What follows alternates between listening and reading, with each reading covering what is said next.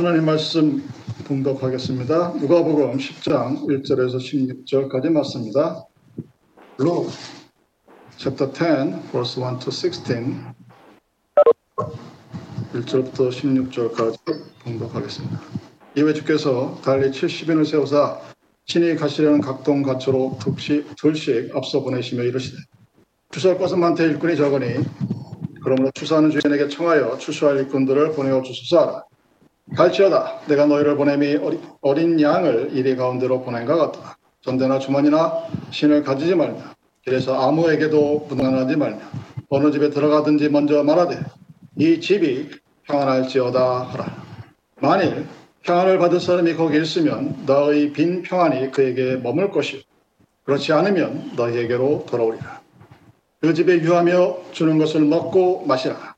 일꾼이 그 삭을 얻는 것이 마땅하니라. 이 집에서 저 집으로 옮기지 말라. 어느 동네에 들어가든지 너희를 영접하거든 너희 앞에 차려놓는 것을 먹고 거기 있는 병자들을 고치고 또 말하기를 하나님의 나라가 너에게 가까이 왔다. 어느 동네에 들어가든지 너희를 영접지 아니하거든 그 거리로 나와서 말하되 너희 동네에서 우리 발에 묻은 먼지도 너희에게 떨어 버리노라. 그러나 하나님의 나라가 가까이 온 줄을 알라. 내가 너에게 말하노니 전날에 소돔이 그 동네보다 견디기 쉬우리라. 와 있을진저 고라시나 와 있을진저 베세다야 너에게 행한 모든 권능을 들어와 시돈에서 행하였다면 저희가 벌써 배옷을 입고 앉아 베게 하였으리라. 심판 때에 들어와 시돈이 너희보다 견디기 쉬우리라. 바보나 내가 하늘에서 높아지겠느냐? 음부에까지 낮아지리라. 너희 말을 듣는 자는 곧 내 말을 듣는 것이요.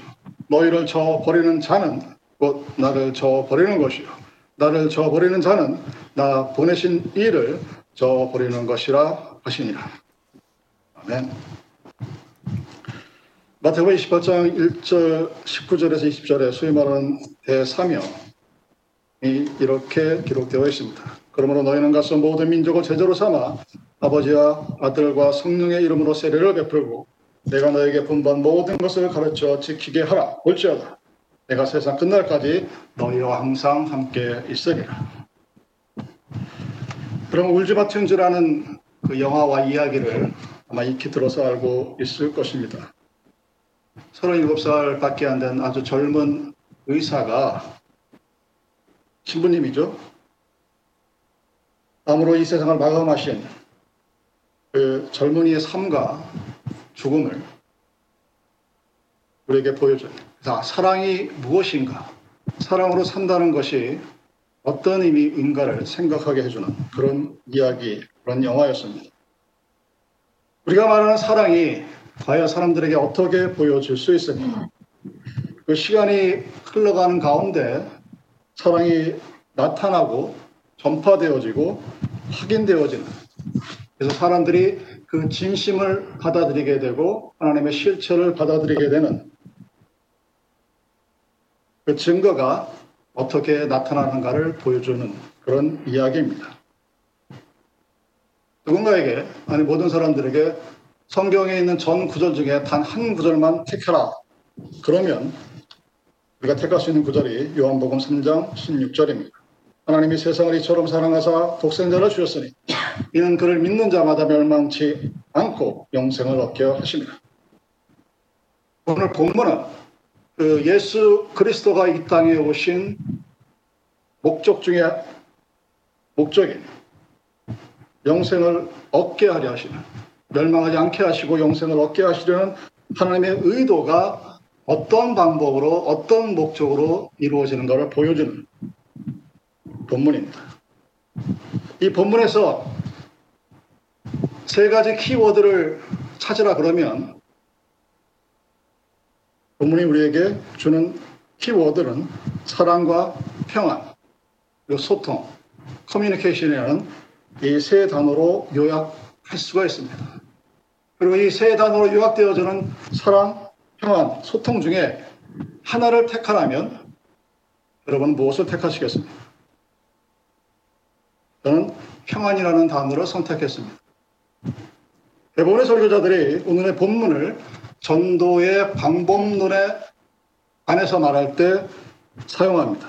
즉 어떻게 해야 전도를 이펙티브하게 할 수 있는지 하는 말로 마케팅적인 요소가 굉장히 강한 설교가 주로 이루어지는 것이 오늘의 본문입니다. 저는 접근을 달리해서 방법론으로서의 본문이 아니라 목적론으로서의 본문, 즉 전도를 하는데 왜 과연 전도를 해야 하는지 여러분이 그 이유와 목적을 오늘 이 시간을 통해서 분명히 알 수 있기를 바랍니다. 그 목적론으로서 즉 전도를 하는 목적이 확 무엇인가에 대해서 바라보게 되면 저는 평안이라는 단어, 피스라는 단어를 선택할 수 있게 됩니다. 우리가 알고 있다시피 사랑이라는 이 단어는 전도를 할 수 있게 하는 가장 강력한 동의, 즉 모티브가 됩니다. 사랑이 있어야 전도를 할 수 있다는 말이죠. 예수님이 따로 70인을 세우십니다. 그리고 가려는 각 동네로 둘씩 짝을 지어 보내시며 이렇게 말씀합니다. 추수할 것은 많되 일꾼이 적으니 그러므로 추수하는 주인에게 청하여 추수할 일꾼들을 보내주소서 하라. 2000년 전에도 마지막 때였고 지금도 마지막 때입니다. 이 이야기는 인간의 우주의 멸망 이전에 인생의 유한함이 극히 짧다는 뜻입니다. 죽어가는 영혼들이 많습니다. 죄 때문에. 그래서 그 영혼들을 추수해야 하는데 그 영적인 추수자, 즉 전도자가 적다고 합니다. 2000년에도 그렇게 말씀하셨고 오늘날에도 똑같이 적용이 됩니다. 하나님을 믿는 우리들은 전도해야 한다는 당위성에 대해서 부인하지 않습니다. 단지 세상의 일에 쫓기고 바쁘다 보니 형편상 전도할 수 없다는 이유를 낼 수밖에 없습니다. 그렇다고 해서 그 이유가 그 핑계가 전도를 포기할 수 있게 하는 것도 아닙니다. 아마 시간이 지나면 지날수록 전도하는 환경은 예전보다 더 나빠질 것입니다. 그리고 나는 기독교인이라 하면서 그 보여주는 행동이 불신자와 별로 다를 바가 없는 언행이라면 전도하기란 더더욱 쉽지가 않는 것이 오늘날의 현실입니다. 그리고 그런 모든 현실에 대한 핑계를 성경은 받아들이지 않습니다. 왜 성경은 우리가 바쁘다는 것, 우리가 힘들다는 것, 우리가 할 수 없는 그 이유를 받아들이지 않고 excuse라고, 핑계라고 그렇게 말하고 있을까? 그 이유는 무엇일까요?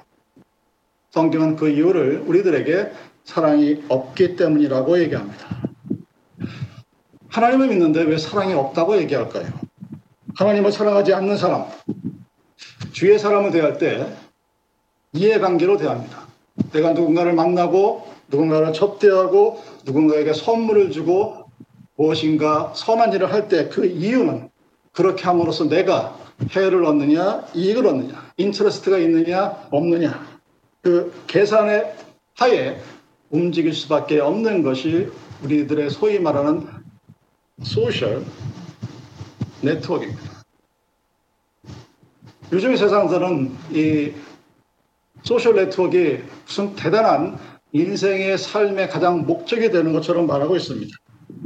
근데 그 중에서 여름에 알고 있는 수없이 많은 사람들 중에서 과연 나를 위하여 뭐 죽음까지 필요 없고 내가 어렵고 힘들 때 나를 위해서 손을 내밀 친구가 과연 몇 명이나 있는가 우리는 생각하지 않습니다. 그래서 모든 인간관계가 human relationship이 나의 이해관계에 따라 좌우되기 때문에 저 나와 이해가 있는 그 상대편이 하나님의 사랑을 받을 대상자라는 생각 자체를 하지 않습니다. 그러니 당연히 하나님에 관하여 말할 아무런 필요성도 느끼지 못하게 되는 것입니다. 우리는 사람아, 사람, 어, 울지마 친주라는 그 주인공의 삶에서 그리고 교회 역사가 지금까지 증거하는 수없이 많은 선교사들의 삶의 모습을 통해서 사랑이 무엇인가라는 정의를 분명하게 알 수 있습니다. 사람들은 전도하려면 믿음이 필요하다고 합니다. 맞는 이야기입니다. 뱀처럼 지혜로워야 한다고 주장합니다. 맞습니다. 그런데 사랑이 없이는 즉 나의 상대편에 대한 하나님의 사랑이 그에게 전달되지 않고서는 우리는 그 모든 것을 이루어 나갈 수 없습니다. 우리가 너무나 잘 알고 있는 고린도에서 사랑과 믿음과 소망 중에 사랑이 제일이라고 하는 말을 우리는 익히 알고 있음에도 그렇게 할 수밖에 없다는 사실입니다. 여러분 성경이 말하는 사랑은 삶을 넘어서는 삶의 마지막에 나타나는 또 다른 저편의 세계에 대한 OS, 항해를 할 수 있게 하는 것이 성경에서 말하는 사랑의 모습입니다. 요한일서 4장 18절은 이렇게 우리에게 증거합니다. 사랑 안에 두려움이 없고 온전한 사랑이 두려움을 내쫓나니. There is no fear in love. 사랑이 있을 때 우리 안에 두려움이 없습니다. 그리고 사랑이 우리의 두려움을 내쫓아냅니다. 삶과 그리고 그 삶을 넘어서는 보이지 않는 세계에 대한 두려움이 없을 때 우리는 오늘을 살아가면서 오늘의 삶이 나에게 주는 불평과 두려움에 대해서 불평하지 않게 되는 것입니다. 하나님을 믿는 사람, 그 사람이 제일 먼저 해야 할 일이 무엇일까요? 자기가 가장 사랑하는 자신의 자녀들에게 하나님을 증거하는 일이 하나님을 믿는 사람들이 해야 할 첫 번째 사명입니다. 가끔 교회에서 보면 다른 사람은 수없이 많이 전도해서 전도한 타이틀을 받은 그것이 자신의 삶의 이력에 아주 훌륭한 훈장으로 말하는 수없이 많은 사람들을 보게 됩니다. 그런데 그 중에 또 많은 분들이 자신의 아들, 딸들은 하나님과 멀리 하는 삶을 살아가는 그런 모습도 보게 됩니다. 여러분, 그 모습은 분명히 바람직하지 않은 신앙인의 모습입니다. 믿음이라는 것은 전승되어야 합니다. 믿음이라는 것은 transfer 되어야 되는 거예요. 그 믿음의 전승의 의미는 나의 믿음이 내가 가장 사랑하는 사람들에게 옮겨진다는 것을 의미합니다. 그 믿음은 호라이전이 아니라 수평적인 것이 아니라 버티컬로 위에서 아래로 부모에게서 자녀로 전승되어지는 것이 성경적인 의미입니다. 내가 만일 내 삶의 마지막에 나타날 수 있는 나타날 수밖에 없는 그 죽음의 그늘을 지나서 보여지는 또 다른 세상에 대한 확신과 믿음이 있다면 우리는 내가 해야 할 그 어떤 일들보다 먼저 내가 가장 사랑하는 나의 자녀들에게 하나님의 사랑에 대해서 말하고 증거하고 가르칠 것입니다. 내가 만약 하나님 나라와 사랑에 대한 확신이 있을 때 우리는 그렇게 할 수밖에 없습니다. 그래서 사랑은 전도의 밑바탕이라고 말할 수가 있게 되는 것입니다. 그 전달하간 제자들에게 예수님께서 그들에게 무엇을 전하라고 하십니까? 평안을 가지고 가라고 하십니다. 어느 집에 들어가든지 먼저 말하되 이 집이 평안할지어다 하라. 만일 평안을 받을 사람이 거기 있으면 너희의 평안이 그에게 머물 것이요. 그렇지 않으면 너희에게로 돌아오리라. 평안이라는 것이 무엇일까? 이 인류 세계에 존재하는 수없이 많은 종교들, 그리고 그 종교의 모든 부분들은 헤아릴 수 없이 많은 정도의 규율, discipline이 있습니다. 그리고 사람들에게 그것을 지키라고 명령합니다. 그리고 만약 그것 중에 하나라도 지키지 못하면 정죄를 당합니다. 유교도, 불교도, 모슬렘도 규율을 만들어 놓고 그 규율대로 살아야 인생에 구원이 주어진다고 이야기합니다. discipline이 인간이 만든 종교의 가장 첫 번째 덕목에 올라가는 것입니다. 유대교도 생명이 없는 돌판에 십계명을 새겨놓고 그것을 지키지 않으면 구원을 받지 못한다고 주장합니다. 하나님은 여러분들이 율법을 지키고 그 율법을 지키는 것을 여러분의 의로 삼는 한 우리는 하나님으로부터 아무런 이 삶에 대한 해답과 대답을 얻을 수가 없게 됩니다. 그럼에도 불구하고 2000년이 지난 오늘날 우리들은 지금도 수없이 많은 규례와 명령과 규례를 만들어 놓고 그것을 지키기 애를 쓰고 지키지 않은 사람을 비난하고 비방하고 또 멸시합니다. 그리고 우리가 살아가는 삶에서 그 삶의 규율이 종교적이든 사회적이든 전통이든 그것을 지키기 위해 무척 많은 노력을 하고 그것이 또 다른 세계로 가는 디딤돌로 step으로 생각하지만 율법은 우리를 따뜻하게 대한 적이 없습니다. 늘 차갑게 대합니다. 내가 노력하면 노력할수록 열심히 하면 열심히일수록 우리는 점점 더 깊은 수렁에 빠져듭니다. 왜? 우리는 율법을 1.1핵도 흔들리지 않고 지킬 수가 없는 죄인의 몸이기 때문입니다. 무덤에 갇혀버린 수없이 많은 죽은 사람들이 만들어 놓은 그 율법이 오늘날 살아있는 우리들의 발목을 잡고 있고 끊임없이 살아있는 우리들을 정죄하고 우리들을 죽음으로 끌어가고 있는 것이 현실입니다. 그래서 종교에 있는 규례와 계명과 율법 그것을 우리는 평안을 얻을 수가 없게 됩니다. 예수는 그런데 제자들에게 평안을 가지고 가라 이렇게 말씀하십니다. 요한복음 14장 27절입니다. 평안을 너에게 끼치노니 곧 나의 평안을 너에게 주노라. 내가 너에게 주는 것은 세상에 주는 것과 같지 아니하니라. 너희는 마음에 근심하지 말고 두려워하지도 말라. 예수님이 주시는 평안의 첫 번째 특징이 바로 세상에 줄 수 없는 평안입니다. 근데 우리는 세상에 줄수 있는 평안을 찾습니다. 이 갭이 있는 한 우리는 하나님의 진실한 모습에 접근할 수 없게 되는 것입니다.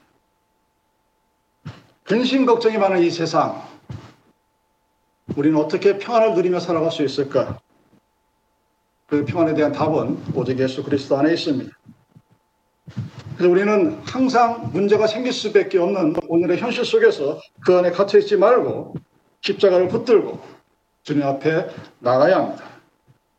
평안을 얻기 위해서 아무것도 염려하지 말고 어떤 문제가 생길 때마다 주님 앞에 그 문제를 들고 나갈 수 있어야 합니다. 그래서 기도와 간구를 하며 그 기도를 통해서 간구를 통해서 하나님과의 만남을 통해서 매일매일 일어날 수밖에 없는 수없이 많은 이 근심찬 세상 속에서도 평안을 유지할 수 있게 되는 것입니다. 왜? 기도는 축복의 통로고 기적은 응답의 통로이기 때문입니다. 그래서 우리는 감사할 수 있습니다. 어떻게 감사할 수 있을까요? 나의 모든 염려가 하나님께 맡겨졌기 때문에 감사하는 것입니다. 그 감사와 찬양은 하나님께서 가장 기뻐 받으시는 제사이기 때문입니다. 그래서 우리는 마음의 평안을 누리게 됩니다. 그래서 염려가 사라지고 대신 감사로 하나님 앞에 기도하게 됩니다. 그 순간 우리는 이 세상 어디에서도 얻을 수 없는 하나님만이 주시는 평안을 누리면서 살아갈 수가 있게 되는 겁니다. 하나님이 이렇게 말씀하시죠. 어느 집에 들어가든지 먼저 이 집이 평안할지어다. 이 말은 하나님이 우리에게 주의 나라를 선포하고 하나님의 말씀을 가르치는 이유는 그 집안에 하나님만 줄 수 있는 세상은 줄 수 없는 그 평안을 누리면서 오늘을 살아가기를 원하는 것입니다. 하나 여러분 제발 착각하지 마시고 살아가시기 바랍니다. 내가 이 한평생 땀 흘리고 고생하고 눈물 흘리고 살다가 죽은 다음에 하나님의 나라에서 영원히 안식하며 행복하게 살리라. 뭐가 좀 이상하다는 생각 들지가 않는다면 여러분들은 깊이 하나님의 말씀에 대해서 생각해 보지 않았다는 증거입니다. 예수 그리스도의 복음의 핵심은 평안입니다. 정죄가 아니고 판단이 아니고 다른 그 무엇이 아닙니다. 주님은 우리를 이 땅에 살면서 하나님과 함께하는 그 평안을 유지하며 평안을 누리며 살게 오셨고 그 일을 위해서 십자가에 죽으신 분입니다. 그리고 그 일을 위해서 부활하심으로 내가 다시 오실 것이라는 확신과 소망을 우리들에게 챙겨 주신 것입니다. 주님의 평안을 받을 사람이 그 집에 있으면 우리가 기도한 주님의 평안이 그 집에 머물 것입니다. 만일 그렇지 않으면 주님의 평안이 우리에게 돌아오지 않을 것입니다. 하나님과 함께하는 자는 영원히 피스메이커입니다. The walk with God is always peacemaker, not troublemaker. 우리들의 삶의 모습을 바라보면 그 모습을 알 수 있겠죠. 그리고 그 평안은 템포러리가 아니라 이 세상 끝날까지 함께하는 평안입니다. 이제 다시 사랑이 무엇인가를 한번 생각해 봅시다. 그럼 사랑은 누군가를 위해서 나의 삶을 포기하거나 희생할 수 있게 합니다. 나를 먼저 내세우지 아니하고 다른 사람의 필요를 볼 수 있게 해줍니다.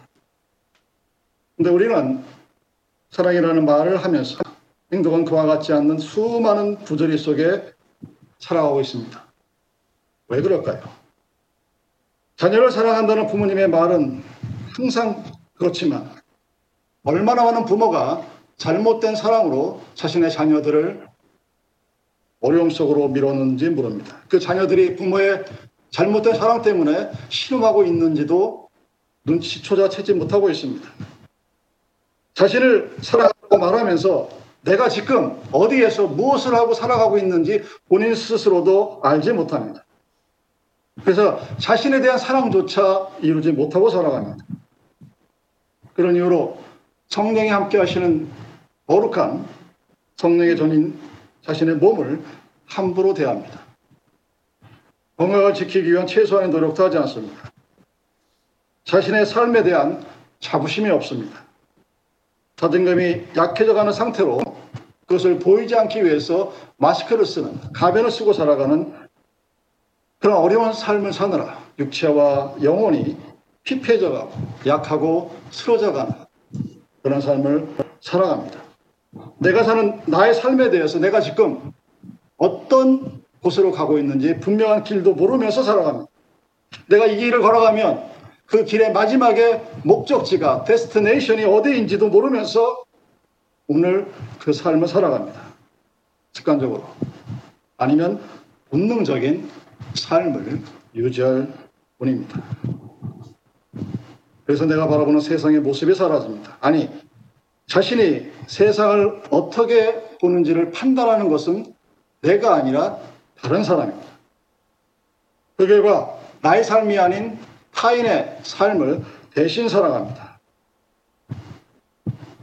그래서 그런 삶을 살아가게 되면 자기가 자기 자신을 모르기 때문에 당연히 나와 누군가 함께 하는 그러한 삶은 살아갈 수가 없게 됩니다.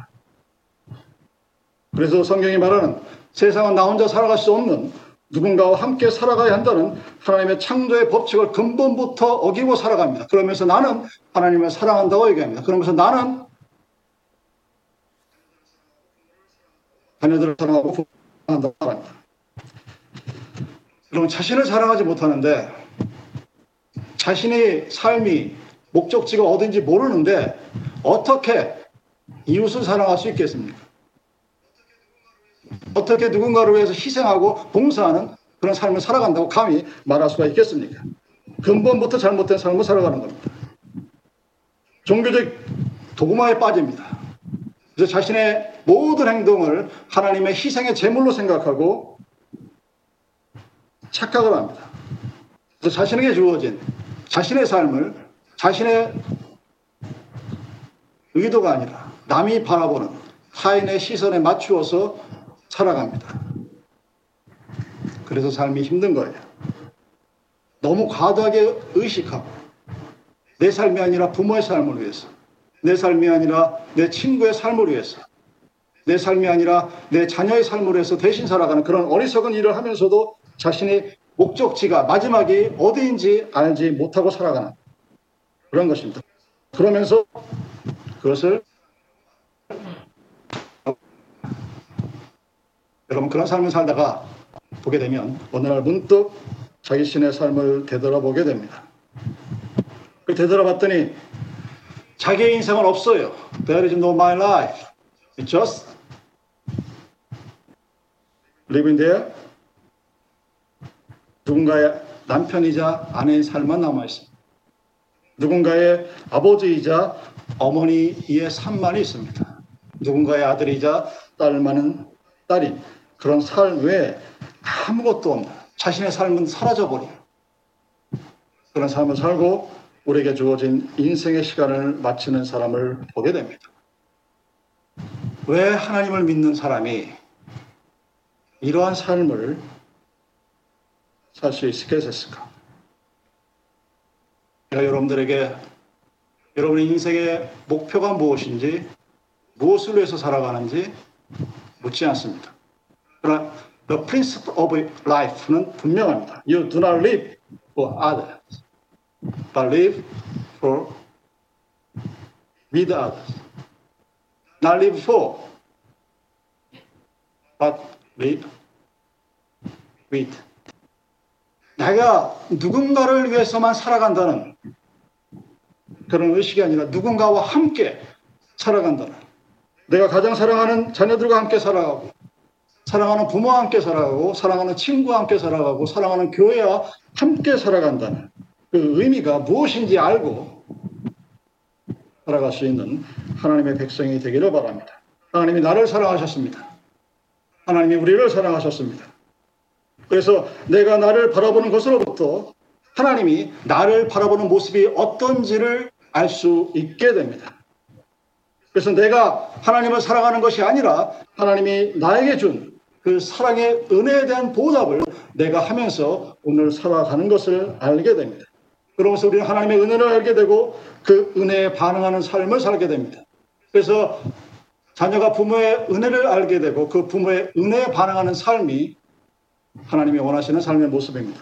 남편이 아내의 괴롭, 아내의 고마움을 알고, 아내는 남편의 고마움을 알고 함께 살아가는 세상이 하나님을 믿는 사람들이 이 땅에서 보여주는 not for가 아닌 but with 누군가를 위한 삶이 아니라 누군가 함께 살아가는 그 삶이 성경에서 말하는 사랑의 모습이라는 것입니다.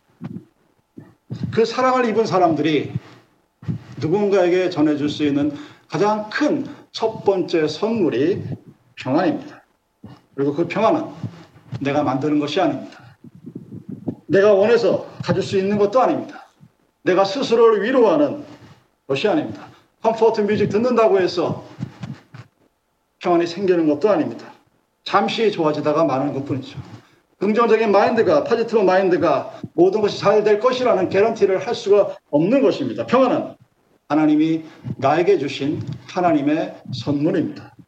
이 세상 끝날까지 주님과 함께 삶을 살아가는 사람에게만 주어질 수 있는 놀라운 하나님의 선물입니다.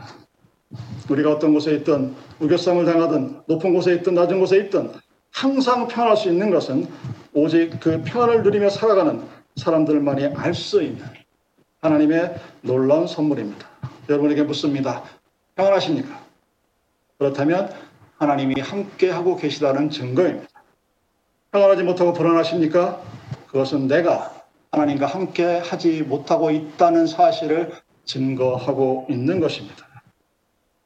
우리는 어떻게 그 하나님의 평안이 나와 함께 있는지 알 수 있을까요? 그리고 그 평안을 가질 수 있을까요?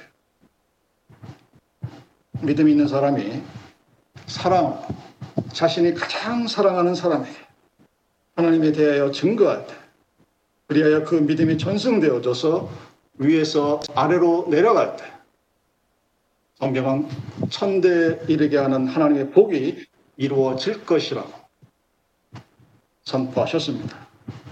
여러분의 자녀들에게 내 믿음에 대해서 증거하실 수 있습니까?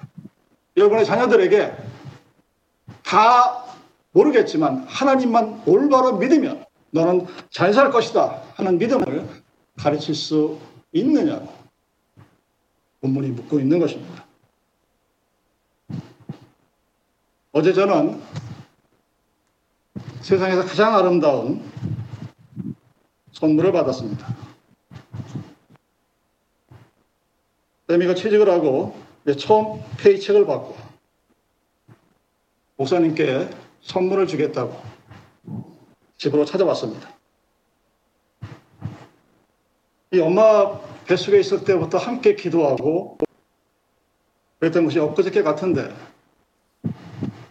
어느새 자라서 목사에게 자신의 첫 월급을 가지고 감사를 전할 수 있는 그런 젊은이로 자랐습니다. 어떤 사람은 그럴 수도 있을 거예요. 아, 그거는 쌤이가 한 게 아니라 부모가 시켜서 한 걸 거예요. 네, 맞습니다. 자신의 아이를 바른 믿음으로 이끌어서 그 첫 열매에 일부분을 목사에게 바치게 한 세미의 부모인 천집사님 부부에게도 주님의 축복이 함께 할 것입니다. 사랑하는 자녀에게 믿음의 선물이 올바로 전해졌을 때 하나님이 전해주시는 축복이 어떤 것인지를 우리 모두 증거자로서 함께 볼 수 있게 될 것입니다. 그래서 지난밤 저는 제가 받았던 가장 기쁘고 선하고 아름다운 그 선물을 놓고 하나님께 기도했습니다.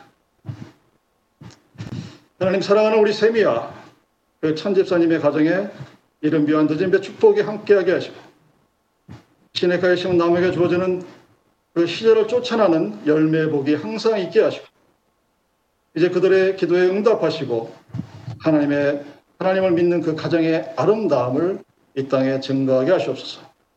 세미의 선물이 하나님을 향한 받은 믿음의 제물로 하나님께 바쳐지게 하시고 그가 이 땅에 살아가는 동안 세상의 것들로 인하여 물질로 인하여 힘들게 하지 마시고 항상 풍족한 가운데 기쁨이 넘치는 삶을 살아가게 해주시옵소서. 기도했습니다.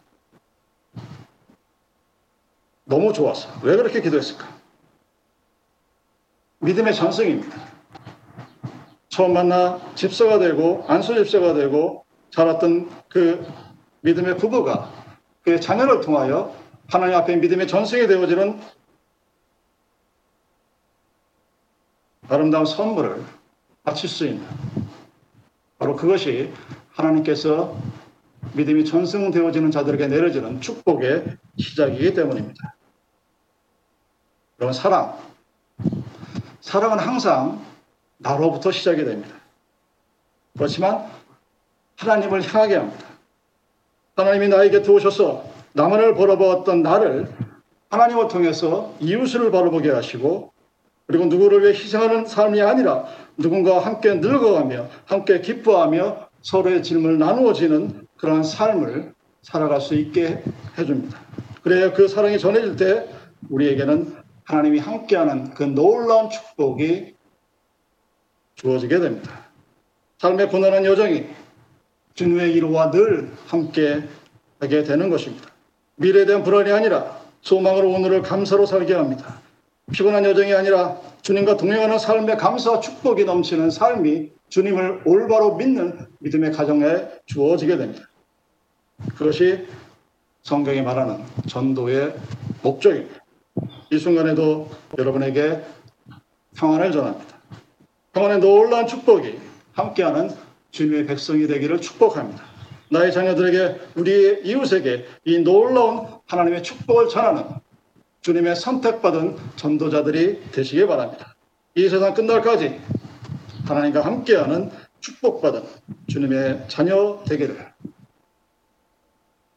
예수님의 이름으로 기도합니다. 함께 기도하시겠습니다.